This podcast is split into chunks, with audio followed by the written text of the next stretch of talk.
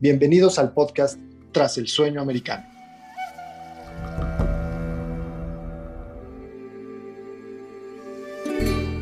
La dinámica de vida en las ciudades fronterizas con Estados Unidos es distinta a la que ocurre en el resto del país. En su mayoría, la frontera norte está poblada por personas que en algún momento llegaron hasta este lugar con la intención de emigrar a Estados Unidos o bien sus padres o abuelos. San Luis Río Colorado es un municipio pequeño en comparación con otras ciudades fronterizas como Tijuana o Mexicali, Baja California, pues aquí hay poco más de 200.000 habitantes según los recientes estudios del INEGI, entre estos muchos que llegaron de paso a esta ciudad y se quedaron aquí a hacer vida. Eh, allá, allá en el sur, este, por ejemplo, donde yo, de donde yo vengo, de mi pueblo, este, gana uno, lo más que puede ganar son unos 1.200 pesos a la semana, cuando aquí puede uno ganar 2.000, ya sea en el campo o en otro lugar. 2.000 pesos era lo que yo estaba ganando en el campo aquí en la, Sandía y allá ganaba 1.200 a la semana. También eh, me fui a trabajar al mar al golf de Santa Clara y allá ganaba más, este, 2.500 a la semana, y ya con comidas y todo, este, bien comido, este, pero sí, pues tenía que trabajar todo el día. Pero aquí este puedo ganar más que en mi pueblo, porque en mi pueblo casi no hay, no hay, no hay trabajo y, y lo poquito que hay, pues se lo quedan entre ellos. Él es Jairo Martínez Cos, un joven de 34 años de edad, originario de un pequeño pueblo de Michoacán, quien desde que era menor de edad cruzó a Estados Unidos de forma irregular, donde vivió gran parte de su juventud, trabajó, hizo amigos pero fue deportado a México. En esta edición de Tras el Sueño Americano, Jairo nos cuenta su historia, la historia de muchos que, como él, al ser deportados desde Estados Unidos, encuentran en las ciudades fronterizas una nueva forma de vida que anteponen a la posibilidad de regresar al lugar que los vio nacer. Jairo contó que a los 14 años de edad, acompañado de un tío y de un grupo de migrantes, se adentraron al peligroso desierto de Altar, en Sonora, con la intención de internarse sin documentos migratorios en el vecino país.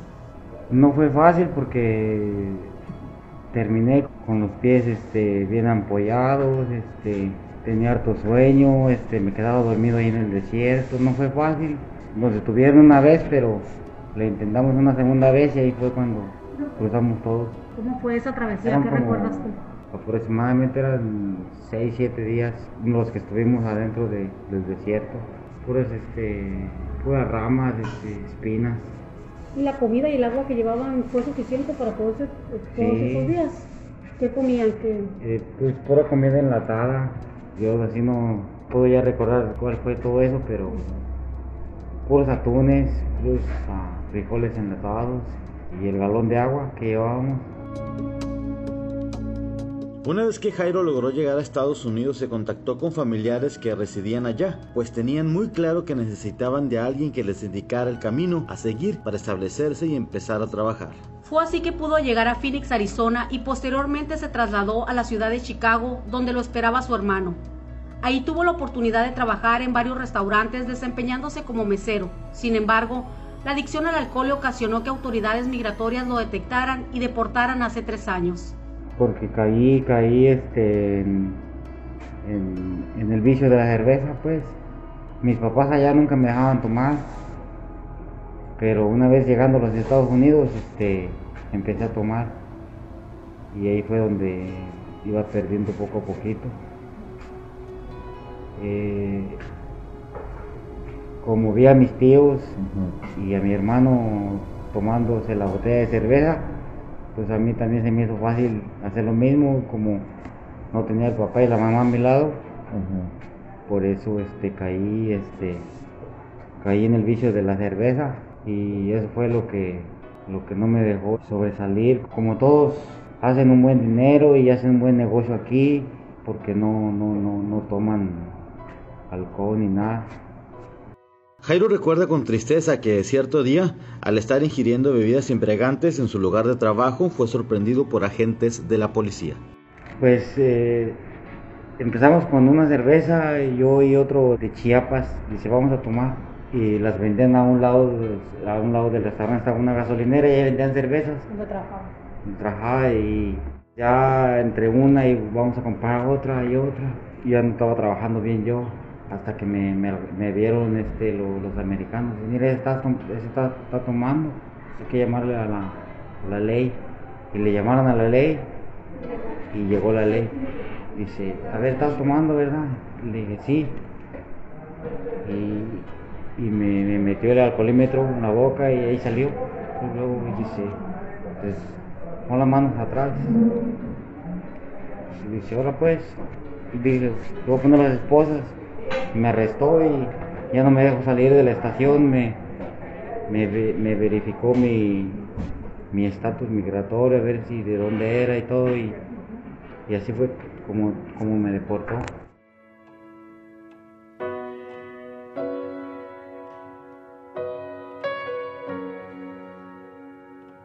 Tras ser repatriado, Jairo optó por regresarse a Michoacán para ver a su madre y trabajar, pero este año vino a San Luis Río Colorado en busca de una mejor calidad de vida, pues descarta la idea de regresar a Estados Unidos. Lo que hice, dije, pues dije, pues ya me voy a ver a mi mamá, ya tenía muchos años sin verla y me fui para mi estado natal de Michoacán. Me quedé ya tres años, ahorita estamos en, el 2021, ya fue cuando volví a regresar para acá, pero ya no, no tengo intenciones de volver a regresar para allá porque ya estuve allá, ya conocí. Allá en Michoacán estuviste estos tres años trabajando. Sí, sí, trabajando en la albañilería. ¿Y qué te llevó a tomar la decisión de regresar nuevamente aquí a la frontera? Porque tengo un tío que siempre viene a trabajar aquí al campo, al pueblo de Luis B. Sánchez, el 50 que le dicen, y dice, vamos para allá a trabajar. Y le digo, pues vámonos. Y me vine con él a trabajar.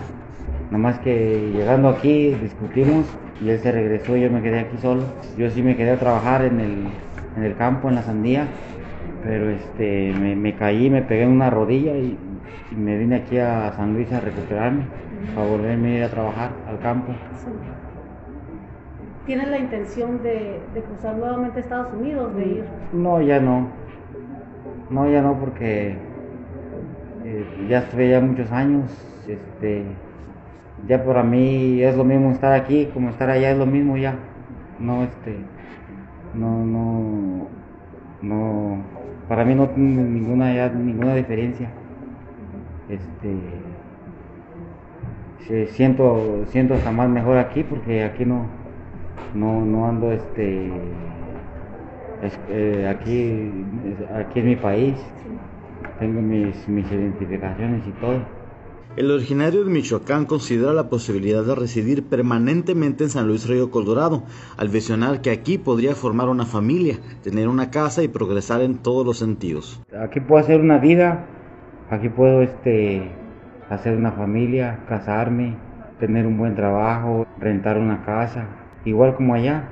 Allá cuando uno llega, renta una casa, un departamento, se consigue un trabajo y, vive su vida normal y cotidiana, como aquí. Aquí uno puede hacer lo mismo. Mm, pues yo pienso quedarme aquí hasta que encuentre un buen trabajo, este, quizá me case con una mujer buena de aquí o, o yo no sé, o quizá me regrese a mi pueblo cuando, cuando tenga dinero para, para volver para allá, pues, porque ahorita no tengo dinero para volver.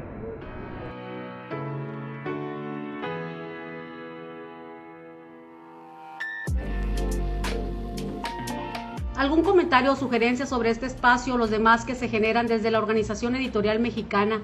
Pueden escribirnos a nuestro Twitter arroba podcastom o hacerlo al correo podcast.om.com.mx. Soy Gloria Negrete. Me encuentras en Twitter como arroba Gloria Acuario. Soy Luis Carlos Bravo. Me encuentras en Twitter como arroba Luis Carlos Bravo. Hasta, la, próxima.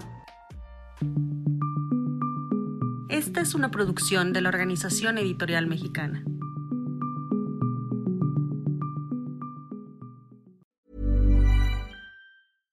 How would you like to look five years younger? In a clinical study, people that had volume added with Juvederm Voluma XC in the cheeks perceived themselves as looking five years younger at six months after treatment. Look younger, feel like you. Add volume for lift and contour in the cheeks with Juvederm Voluma XC. Reverse signs of aging by adding volume to smooth laugh lines with Juvederm Volure XC. For important safety information and to find a licensed specialist, visit juvederm.com. That's J U V E D E R M.com. Not for people with severe allergic reactions, allergies to lidocaine, or the proteins used in Juvederm. Common side effects include injection site redness, swelling, pain, tenderness, firmness, lumps, bumps, bruising, discoloration, or itching. There's a risk of unintentional injection into a blood vessel, which can cause vision abnormalities, blindness, stroke, temporary scabs, or scarring. Talk to a licensed specialist to find out if it's right for you.